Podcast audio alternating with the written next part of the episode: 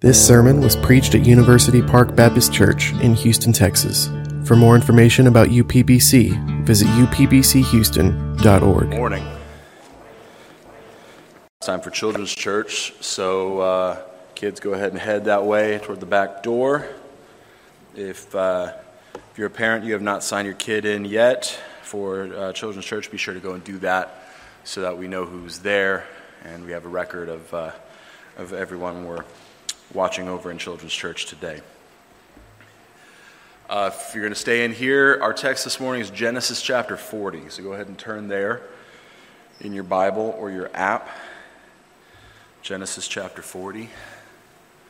If you don't have a Bible, we have Bibles uh, in these little uh, cubbies on the sides, uh, and it'll be around page 33. I didn't check for sure, but I think it's around there, uh, page 33 in those Bibles. Uh, before we get started, let's pray and ask for the Lord's help.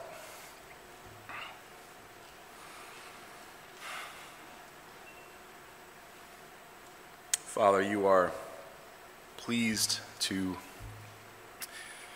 to use que- uh, to use weak clay pots to hold your all surpassing power. And you are pleased to do so this morning. Uh, we ask that as we look at your word, that you would give us hope, that you would strengthen our faith, that you would convict us of sin and call us to repentance. That your Holy Spirit would do his work in and among us through the power of the proclaimed word for your glory. We pray this in Jesus' name. Amen. In his book, The Invisible Hand, pastor and theologian R.C. Sproul wrote In theory, it is easy to understand the premise that all things work together for good to those who love God and are called according to his purpose. But to get this into our bloodstreams is another matter. It is one of the most difficult tasks of the practicing Christian. It involves not only believing in God, but believing God. Now, when you're the friendly observer, untouched by the tragedy of the moment, it may seem all too easy to rattle off this promise of God as if that's all there is to it. And to be fair, oftentimes that is what a person who is enduring hardship needs to hear the most. But when you're in the pit, when you're stretched thin, when you're waiting for resolution with no end in sight, you're forced to answer this question Do I truly believe God? Do I believe He is in control of all the details of my life? Do I trust that He will do me good because He promised to do so and He keeps His word? This morning, we're continuing our study in the book of Genesis and our exploration of the life of Joseph. And here we come to what may be a familiar passage, but one that, when taken by itself, doesn't really give us much resolution. Let's get the spoilers out of the way at first. At the end of Genesis 39 and the beginning of Genesis 40, Joseph is in prison, remanded to the house of the captain of the guard, and held there for years. And by the end of chapter 40, that we'll cover today, Joseph is still in prison. In fact, he will continue to be in prison for another two years after the events that unfold in this chapter. From a purely human perspective, this is a terrible tragedy, a miscarriage of justice, a waste of human life. Yet, if we put chapter 40 in proper context, we can see the threads of God's sovereign plan woven throughout this episode. Through this story, we are reminded of a vital truth that underlines our study this morning. God orchestrates and directs all the events of our lives as His children And even when we don't understand his plan, we can trust that his will toward us is for our ultimate good and his greater glory. So let's dig into the details before we can see that big picture. We, we can break this chapter down into three main sections. First, the new prisoners in verses 1 through 8. Second, the dreams explained in verses 9 through 19. And then the prophecies fulfilled in verses 20 through 23. The new prisoners, the dreams explained, and the prophecies fulfilled. So let's begin with the introduction of two new minor characters in our story the Pharaoh's cupbearer and baker. Genesis 40, starting in verse 1. Sometime after this, the cupbearer of the king of Egypt and his baker committed an offense against their lord, the king of Egypt. And Pharaoh was angry with his two officers, the chief cupbearer and the chief baker, and he put them in custody in the house of the captain of the guard, in the prison where Joseph was confined. The captain of the guard appointed Joseph to be with them, and he attended them. They, con- they, they continued for some time in custody. Now, this phrase, sometime after this, that begins with, is vague, but we are told that Joseph remains in prison, remains in prison for years after of assault by Potiphar's wife. As Travis emphasized last week, Joseph is able to endure and even thrive during this painful situation because the Lord was with Joseph.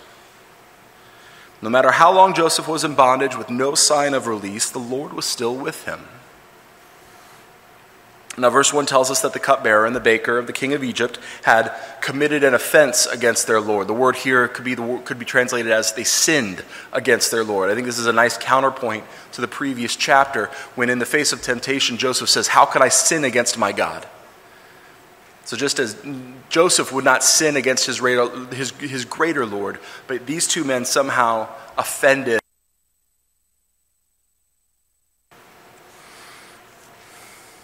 Now, it's unclear what the offenses were that landed these men in prison. Both of these men were court officials with unique and privileged access to the monarch. They were in charge of giving him food and drink, so their positions required absolute trust from the throne. Some writers speculate that their crimes could have been as serious as planning a coup or an assassination attempt, or as minor as a spilled cup or a badly baked loaf of bread, depending on how capricious the Pharaoh was that day. No matter the reason, by God's providence, these men no longer found favor with the Pharaoh and were remanded to the very prison, uh, very prison house of the captain of the guard, where Joseph was basically functioning as a trustee.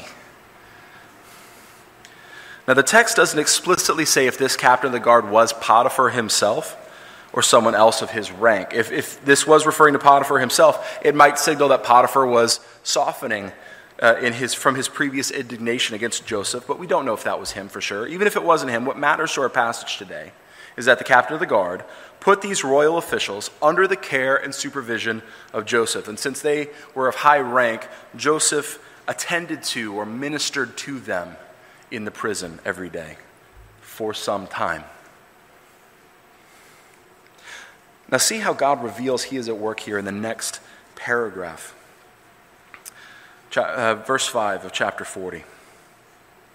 And one night they both dreamed, the cupbearer and the baker of the king of Egypt, who were confined in the prison.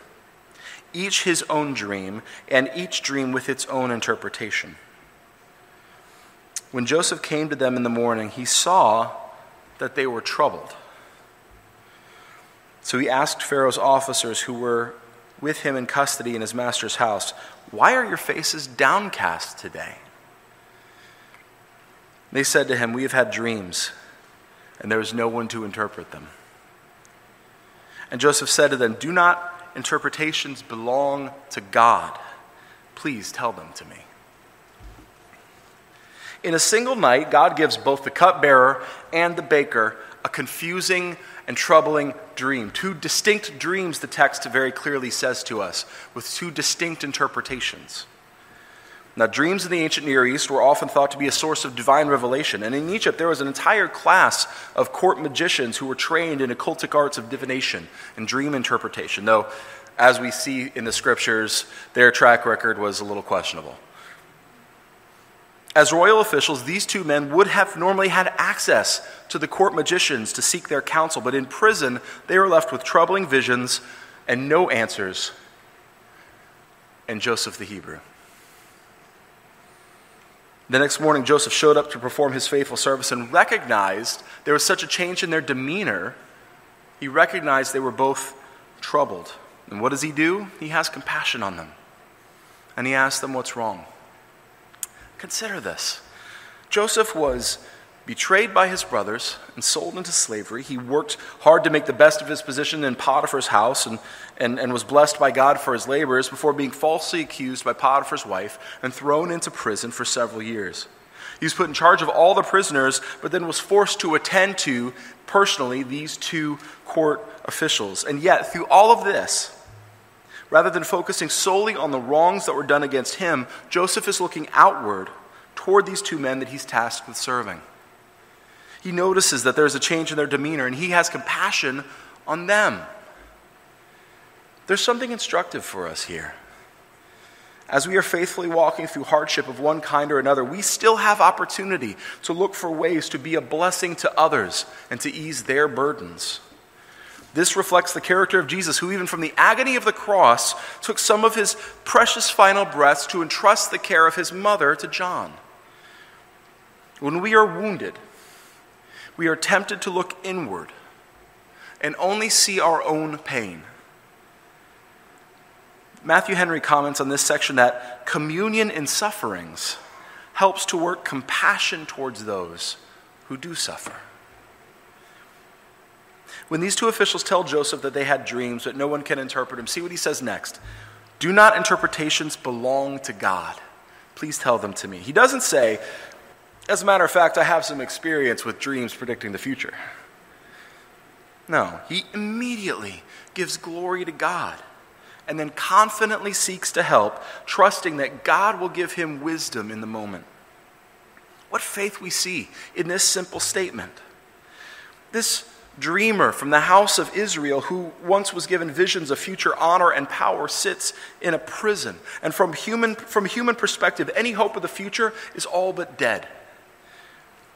Yet Joseph trusted in his God, the God of his father, the God of his grandfather, the God of his great grandfather, the God who made impossible promises and brought them all to pass. Even at his lowest point, Joseph trusted God. And he believed that God could provide the answers to the dreams of the cupbearer and the baker. And Spurgeon describes it this way it's not that Joseph had knowledge of any occultic art or was clever at guessing, but the Spirit of God rested on him.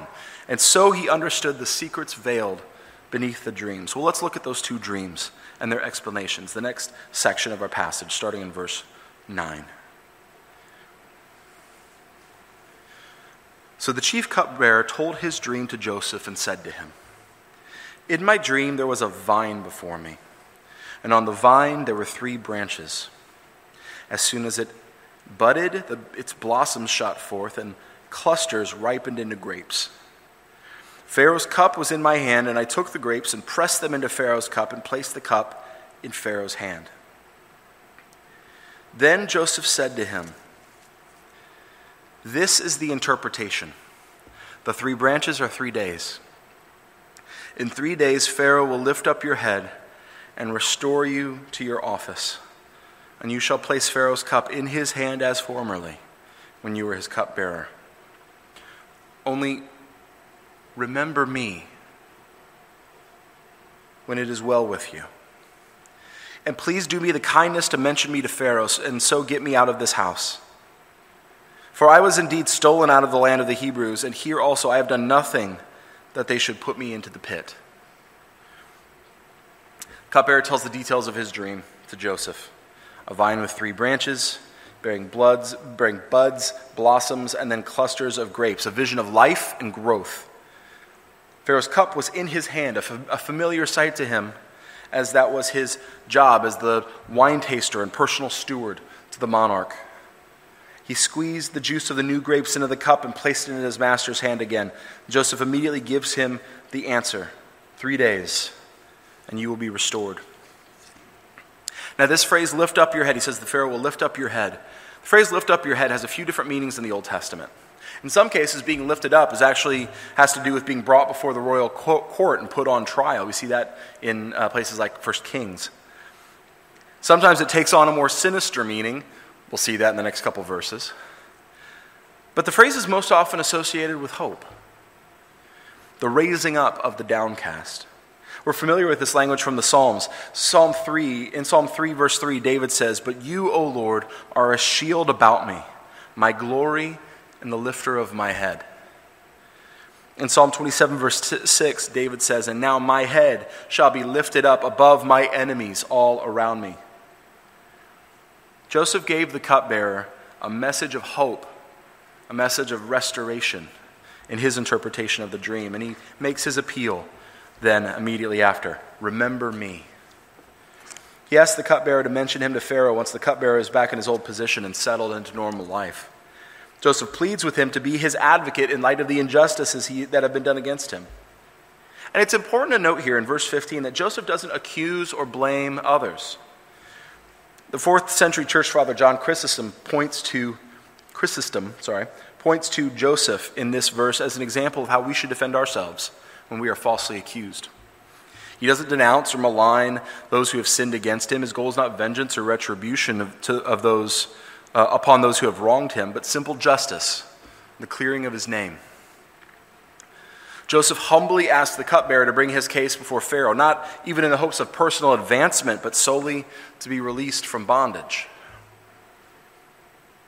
Well, the baker heard the interpretation of the first dream, thought it sounded pretty good, so he tried to jump in on that as well. Look at the next four verses. Look at verse 16. When the chief baker saw that the interpretation was favorable, see a little glimpse into the, to the baker's heart he said to Joseph, Well, I also had a dream. There were three cake baskets on my head.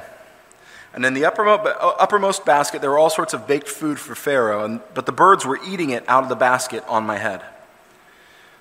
Joseph answered and said, This is the interpretation.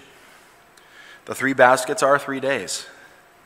In three days, Pharaoh will lift up your head from you and hang you from a tree and the birds will eat the flesh from you. Quite a different scenario being described.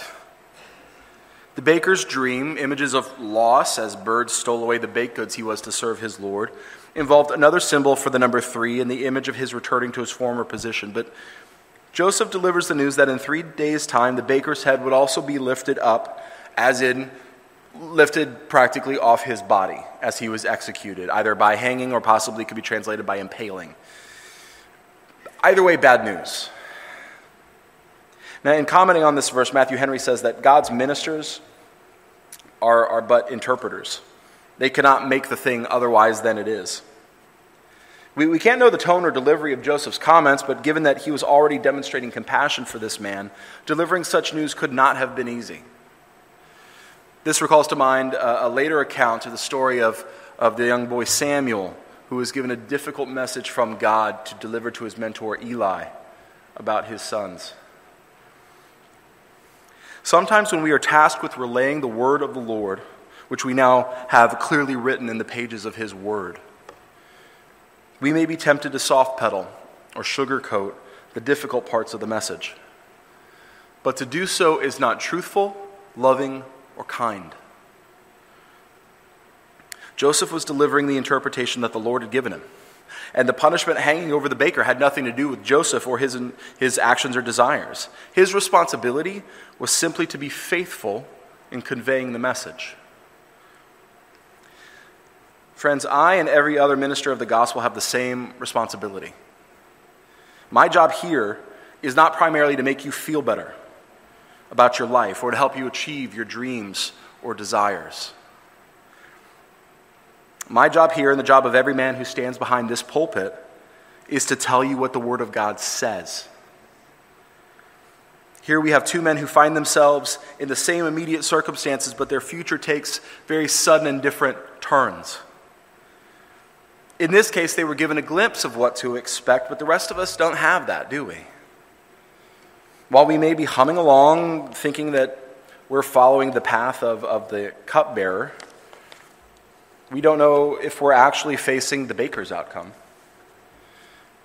That's why my friends, you cannot treat the question of eternity lightly. Young man, young woman, you may be in the blush of youth, the peak of your strength, the bloom of your beauty, but you don't know what the next hour holds. You who are in the prime of adulthood, striving for achievement in work or success with your family or the approval of your, community, do you truly have any idea what may come in three days' time? You don't. But God does. And even now, he calls to us through the writer of Hebrews who says, Take care, brothers, lest there be in, in you, in any of you, an evil, unbelieving heart, leading you to fall away from the living God. But exhort one another as long as it is called today, that none of you may be hardened by the deceitfulness of sin. Today, friends, do not harden your hearts. As Jesus says, unless you repent, you will all likewise perish. Repent, turn away from your sin, trust in Jesus Christ, the Son of God, who came into the world to be the sacrifice God appointed to pay for your sins.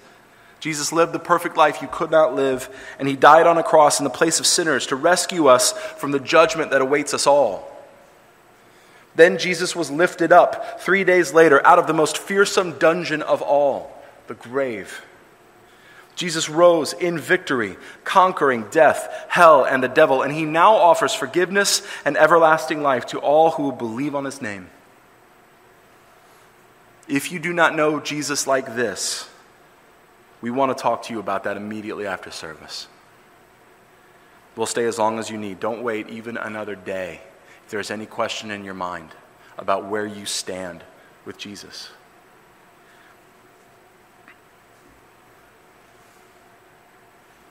Let's conclude our chapter and see what happens next. This is uh, point number three: the promises, excuse me, the prophecies fulfilled, starting in verse twenty. On the third day, oh, excuse me, uh, on, the, on the third day, which was Pharaoh's birthday, he made a feast for all his servants and lifted up the head of the chief cupbearer and the head of the chief baker among his servants. And he restored the chief cupbearer to his position, and he placed the cup in Pharaoh's hand. But he hanged the chief baker, as Joseph had interpreted to them. Stop right there. So on the third day, just so happened to be Pharaoh's birthday, uh, either his actual birthday or the date of his ascension to the throne that was being celebrated. He threw a feast. And at this feast, he, feast, he lifted up the cupbearer, cupbearer and the baker out of prison, presumably to stand trial, to face sentencing, or just to put them up in front of his servants. Now we know from the translation of the Rosetta Stone, which was written about uh, uh, 2,000 years later than this, that around uh, uh, uh 190, uh, you know, 190 to 200 BC, the Pharaoh at that time threw a feast on his honor around his birthday and released prisoners. So it's possible that this was actually a tradition that had been going on since the time of the patriarchs. We don't know for sure if this is connected, but it just seems like an interesting uh, consistent, you know, consistency. The Pharaoh threw a feast and he released a prisoner. And the interpretation that the Lord had given to Joseph came true. The cupbearer was restored, the baker was executed. And yet the chapter closes with verse 23, which may feel like a letdown after Joseph's faith and God's faithfulness are vindicated. Yet the cupbearer did not remember Joseph but forgot him.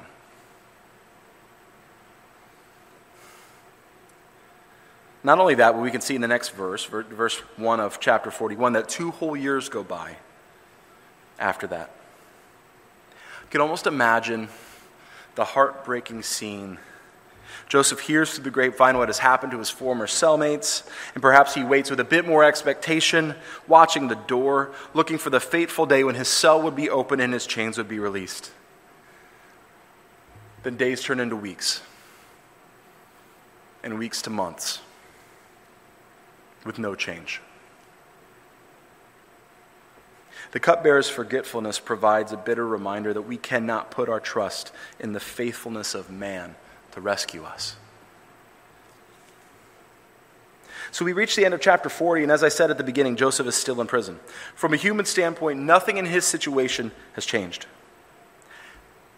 And yet, what we can see now, looking backwards at the complete story, is that God was supernaturally moving pieces into place. Not just for Joseph's good, but for the good of many, many people. Consider what might have happened if the cupbearer had immediately reported Joseph's request to Pharaoh. The king could have ignored it, and that would have ended the matter. The king could have responded immediately, released Pharaoh from prison, sent him back home to his people. But that's not what happened. We know from the text what happens next. Two years later, there's another troubling dream. And Joseph's divinely appointed gift is called into even greater service with greater consequences. Because the cupbearer failed to remember Joseph, that left Joseph in the right place at the perfect time to be of service to the king of Egypt and step into the next phase of God's sovereign directed, sovereignly directed plan for his life. That's a teaser for next week.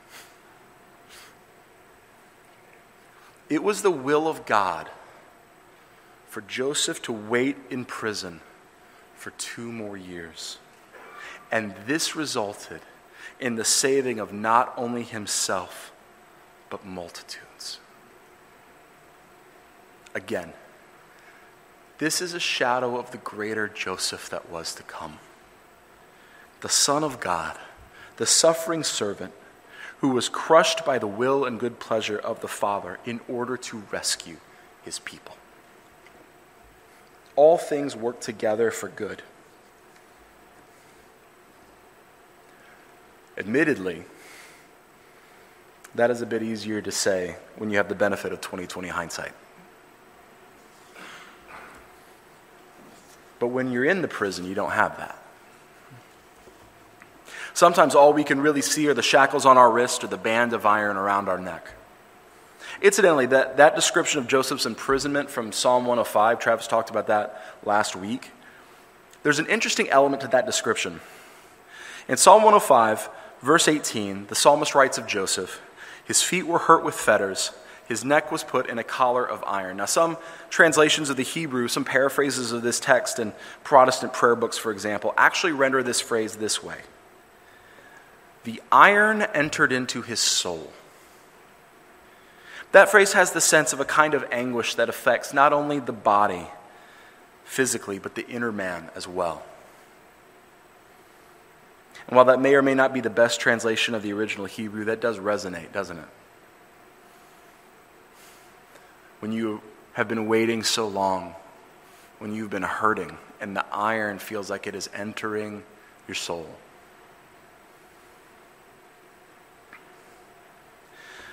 Brothers and sisters, I don't have to wonder how many of you have felt the iron enter your soul over the last few years. You have shared your heartache and your trials with your elders and deacons, and you have given us the privilege of praying with and over you. I can tell you firsthand that your elders pray for you regularly, sometimes with tears. You have suffered heartache. You have grieved the loss of friends and loved ones who have died. You have grieved relationships that have been strained or severed, physical illnesses, suffering family members, financial hardship, job loss, fears of the future. While we are and should be quick to recognize and praise God for his great and many mercies and providences, we should also be willing to acknowledge that life can be very challenging on this side of the veil. And in those seasons, when things are especially hard, we can struggle to see God's heart and hand at work in our circumstances. But it is in these very moments that we must, we must cling to the truth of God's word. That there is nothing in all of creation that is not at this moment under our Lord's command. As Spurgeon writes, God's way is the way. Our Lord's path to his mediatorial throne ran by the cross of Calvary.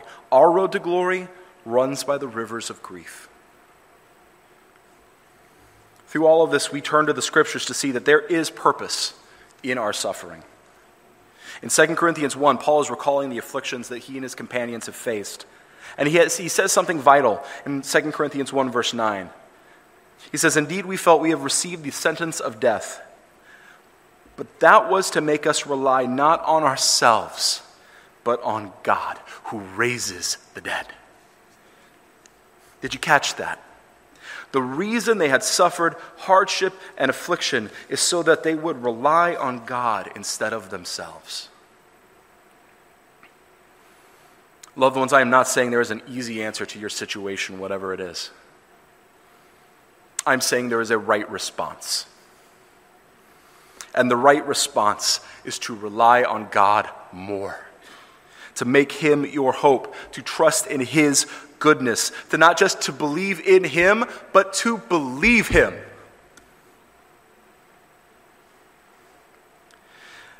The Puritan minister Thomas Watson wrote a beautiful exposition of Romans 8:28 called All Things for Good. That's the current title. I think it was called The Cordial for the Soul or something like that previously.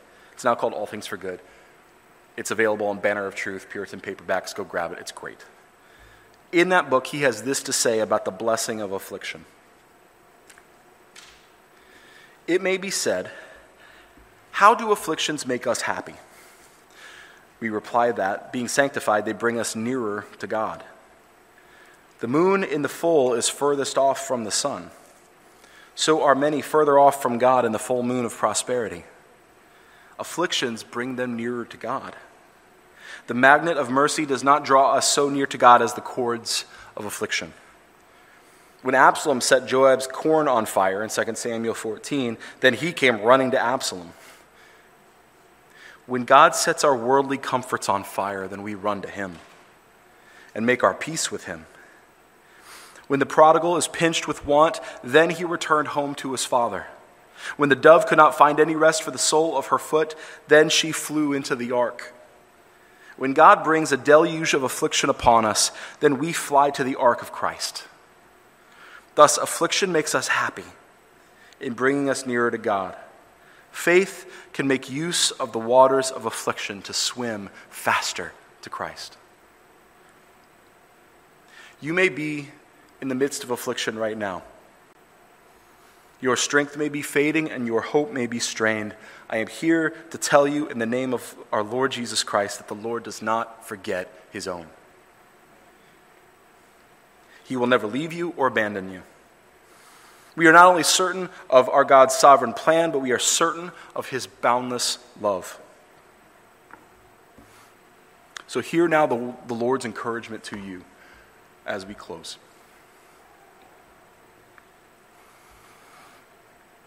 For I consider that the sufferings of this present time are not worth comparing to the glory that is to be revealed to us. For the creation waits with eager longing for the re- revealing of the sons of God. For the creation was subjected to futility, not willingly, but because of him who subjected it, in hope that the creation itself will be set free from its bondage to corruption and obtain the freedom of the glory of the children of God. For we know that the whole creation has been groaning together, as in the pains of childbirth until now. And not only the creation, but we ourselves, who are the first fruits of the Spirit, groan inwardly as we wait eagerly for adoption as sons, the redemption of our bodies. For in this we hope. For in this hope we are saved. Now, hope that is seen is not hope, for who hopes in what he sees? But if we hope for what we do not see, we wait for it with patience. Likewise, the Spirit helps us in our weakness, for we do not know what to pray for as we ought, but the Spirit Himself intercedes for us with groanings too deep for words. And He who searches hearts knows what is the mind of the Spirit, because the Spirit intercedes for the saints according to the will of God. And we know that for those who love God, all things all things, all things work together for good for those who are called according to his purpose. For those whom he foreknew, he also predestined to be conformed to the image of his Son, in order that he might be the firstborn among many brothers. And those whom he predestined, he also called. Those whom he called, he also justified. And those whom he justified, he also glorified. What then shall we say to these things? If God is for us, who can be against us? He who did not spare his own son, but gave him up for us all, how will he not also with him graciously give us all things? Who shall bring any charge against God's elect? It is God who justifies. Who is to condemn? Christ Jesus is the one who died. More than this, who was raised, who is at the right hand of God, who indeed is interceding for us. Who shall separate us from the love of Christ? Shall tribulation or distress or persecution or famine or nakedness or danger or sword? As it is written, for your sake we are being killed all the day long. We are regarded as sheep to be slaughtered. But no, in all these things we are more than conquerors through him who loved us. For I am sure that neither death, nor life, nor angels, nor rulers, nor things present, nor things to come, nor powers, nor height, nor depth, nor anything else in all creation will be able to separate us from the love of God in Christ Jesus our Lord. I have nothing more to say. That's it. Your Lord will not forget you. He's never left you. And if you don't know him this morning, you need to know him because he is your only hope. Let's pray. Lord God, you are good and you are strong and you do all things well. Lord, I pray for my loved ones here who are going through all manner of things. Some are at the top of success and, and they are warmed by the light of your blessing and prosperity, and we praise you for that because we know that all good gifts come from you. And for my brothers and sisters who may be in the shadow right now, who may be waiting for something to change, who may be in a hard season with many demands Lord, I pray that you would be near to them, that you would bind up the brokenhearted, that you would remind them of your love, and you would remind them that all things work together for the good of those who love God and are called according to his purpose. And this is our hope, and this hope will carry us through to the end because we know whom we have believed, and we are convinced that you are faithful to do what you have promised. We pray these things in the name of our risen Savior and King, Jesus. Amen.